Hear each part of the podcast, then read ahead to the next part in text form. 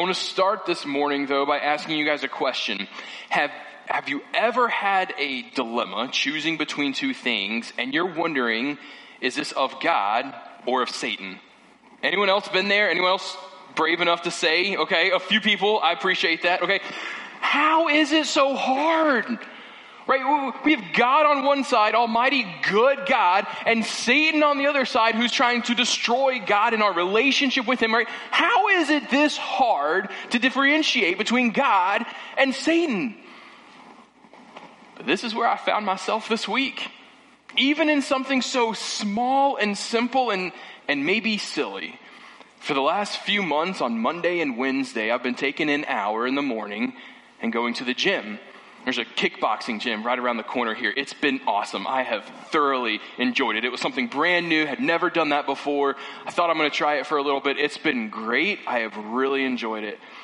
And Wednesday came, and a few minutes before I needed to leave, I said, You know, I'm not sure I'm where I need to be this week to go to the gym.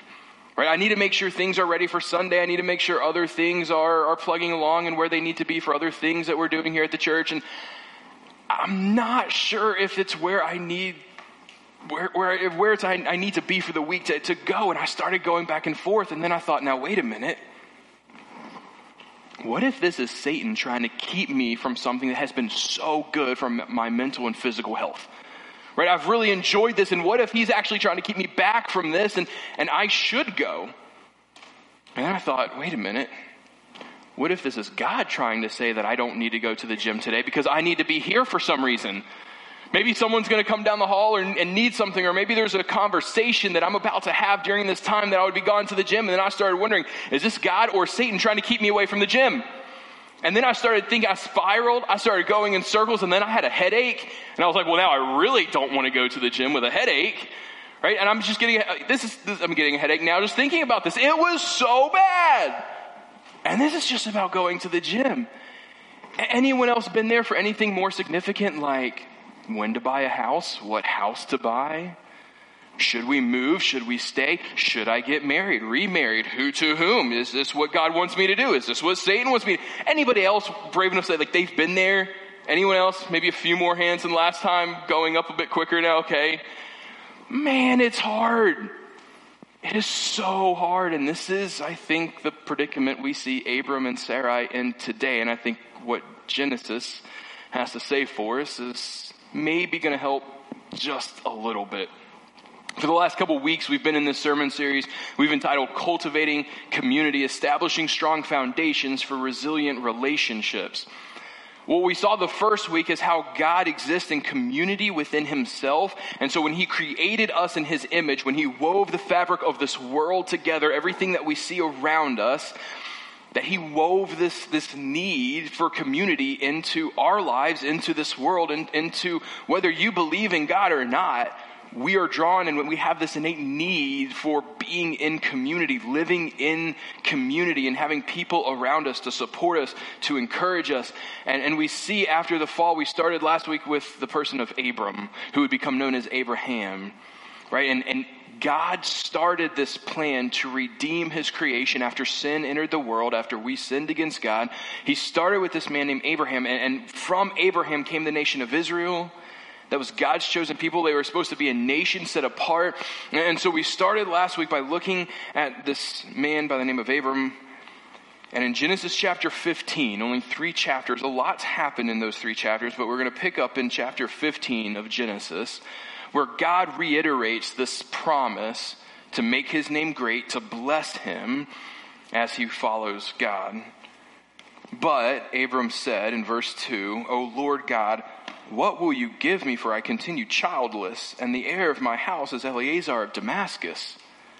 In other words, God, I appreciate your blessings, and I don't want to seem like I'm ungrateful in any way whatsoever, but you've promised me a lot of good things, and I believe that they'll happen. Right? Even, even up to this point, we've seen Abram follow God through Egypt, and, and Abram starting to accumulate some wealth and some possessions, some livestock, and, and he's starting to, to grow, and he's starting to see this blessing of God. And what's it all worth if I'm not going to leave it to someone in my family? I, I, have no kids. Right? If my, if my name doesn't grow, if I don't have descendants and, and what's it all worth? Very common mindset in, in this day. And, and God goes through and he, he reiterates this promise no, no, no, trust me. You have more descendants of stars in the sky, sand on the shore. I'm going to make your name great and you're going to have lots of descendants. But we see a problem in chapter 16. Verse 1 says, Now Sarai, Abram's wife, had bore him no children. Now, at this point in the story, if Abram and Sarai were living today, this is where we would give them some advice that maybe you've heard before.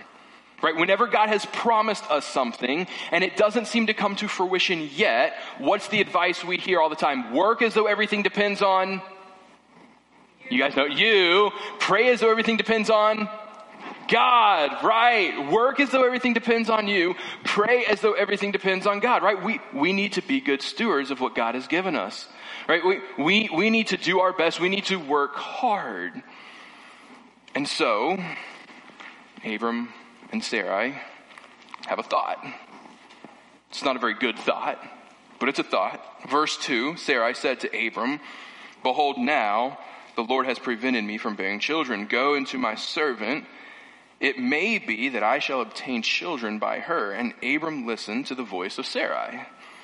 I, I hope I don't need to go into details about how bad of an idea this is, right?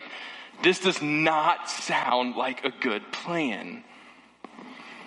But let's keep in mind something about where we are in the timeline of history and God's plan and God's story just three chapters, four chapters earlier, God called Abram. There's been no law of Moses, no Ten Commandments, no prophets, no scripture as we have it.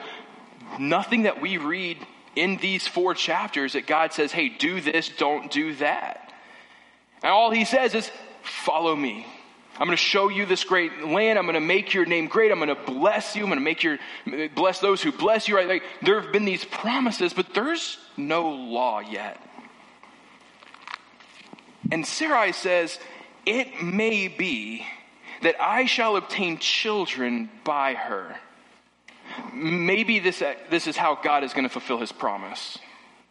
One of the commentaries I read listed four different sources from ancient Near Eastern texts talking about this time period where it was really common for this kind of thing to happen. That if the wife could not have kids, then there'd be a servant, and the servant's children would be children of, of the family.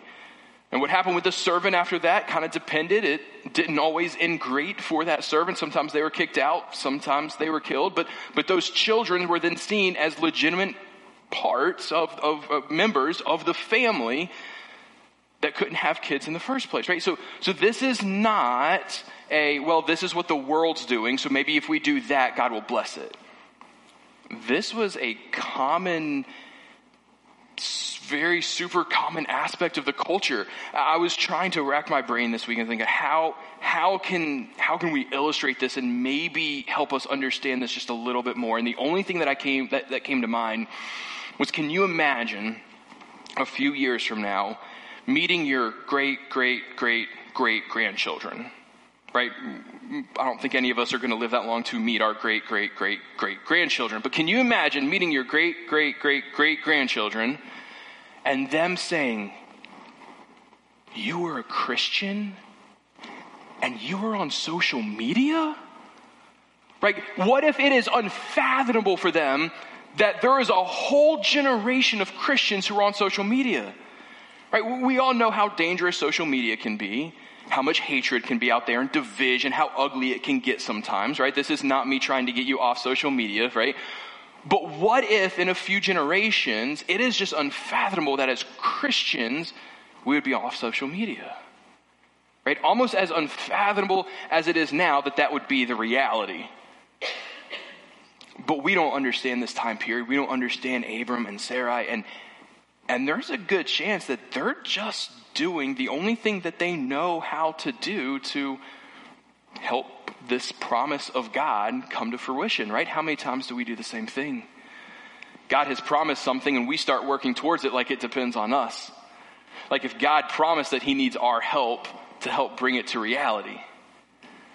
And that's never the case. And sometimes Sometimes it ends up going really, really poorly, even with the best motives. And that's what we see happening here just a few verses later. In chapter 16, verses 5 to 6, and Sarai said to Abram, May the wrong done to me be on you. I gave you my servant to your embrace, and when she saw that she had conceived, she looked on me with contempt. May the Lord judge between you and me. But Abram said to Sarai, Behold, your servant is in your power.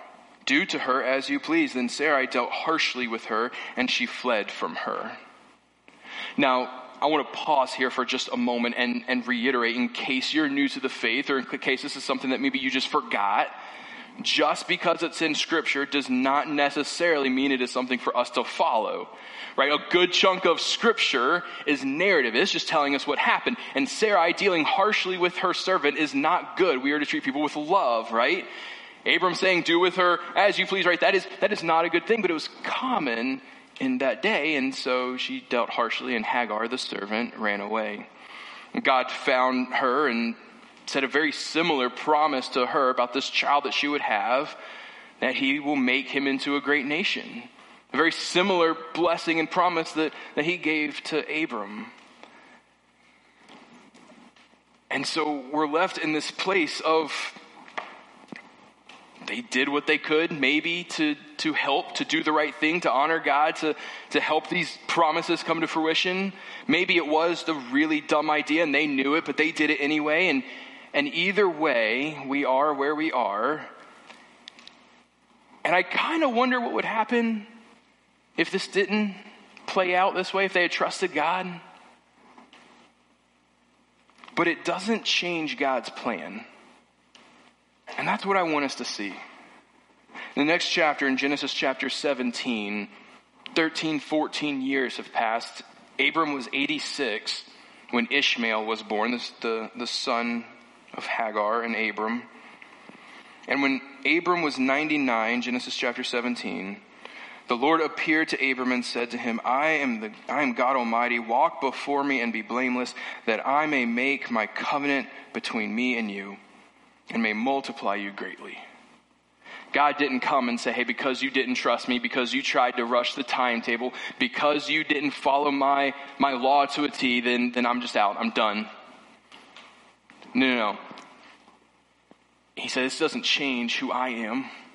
And this doesn't change the promise that I promise you. It doesn't change the blessing that I'm going to bless you. Your actions does not change God's faithfulness. God's plan does not depend on me. God's plan did not depend on Abram. Abram is where it all started. He's, he's, the father of the nation of Israel as far back as we go to Genesis chapter 12 when God calls him to follow him. And yet it doesn't change God's plan.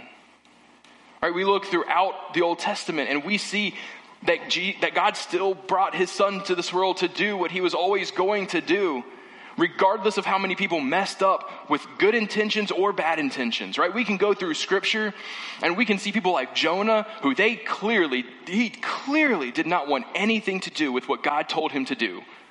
Or we have people like Peter who at every chance he had to stick his foot in his mouth would stick his foot in his mouth. But it was with the best intentions, right? Nobody faults Peter for that. He was trying so hard and got it wrong so often and none of it derailed the plan that God had. So, why do I stress so much about the plan that God has for me? Why do we worry and stress and go round in circles wondering, God, is this your plan? Is this not your plan? Do you not believe that God is faithful and He's going to bring His plan into, into fruition regardless of the knuckleheaded people that we are? Anyone else a knuckleheaded idiot who's made some bad decisions in the past? Wrong choices? Come on, put your hands up, church. Come on. Some people put two hands up. Thank you. Right? Like that's that is who we are. And so many times we have good intentions and we try, try so hard. And sometimes, let's just be honest, sometimes we don't. Sometimes we, we don't, and we just actively defy God, and it doesn't change who He is. 1 Thessalonians chapter 5 verse 24, he who calls you is faithful, he will surely do it. 2 Timothy chapter 2 verse 13, if we are faithless, he remains faithful for he cannot deny himself. Church, what we do is not going to change the plans of God. It's already been done.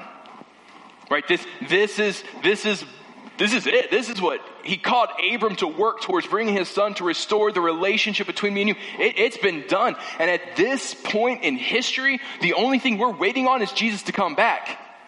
Right? And it doesn't matter whether I go to the gym one day or not. God's plan is not going to change. He's not going to say, you know, you didn't go to the gym that day. I think I'm going to delay Jesus coming back another day for that. Right? No! God is faithful. He is faithful, and if He promised it, He's going to deliver it, and He doesn't need us. He doesn't need us to help Him deliver on His promise. If God has promised it, then He will deliver it. Now, this doesn't mean that we just sit back and we don't have to do anything, that we can relax and we don't try to honor Him, right? We, we try, we want to honor him to the best of our ability. We want to make wise decisions when we have options to choose from because grace is so amazing, right? We don't, we won't want to abuse it. That's what the song was earlier that we sang, right? Because grace is so great. Like we don't, we don't want to abuse it. It's because of grace that we want to try to do the best that we can to honor God. And so this morning, I just want to offer two suggestions for you. Two suggestions of of what to do when those big decisions come up instead of spinning in circles, going back and forth, giving ourselves headaches. What, what do we do with the small decisions, big decisions? What are, what are just, these are just two practical things that I think we should be doing a little bit more often. And first, so we look for principles found in God's Word. We seek God. We seek God, we pray, we look to His Word, and I think it's important that we look to His Word and principles found in His Word because let's just be honest, sometimes I have a hard time differentiating between the Spirit of God moving in me and speaking to my soul and the bad burrito that I had to eat last night. Right? It is hard. And what's even worse than that, sometimes it's really hard.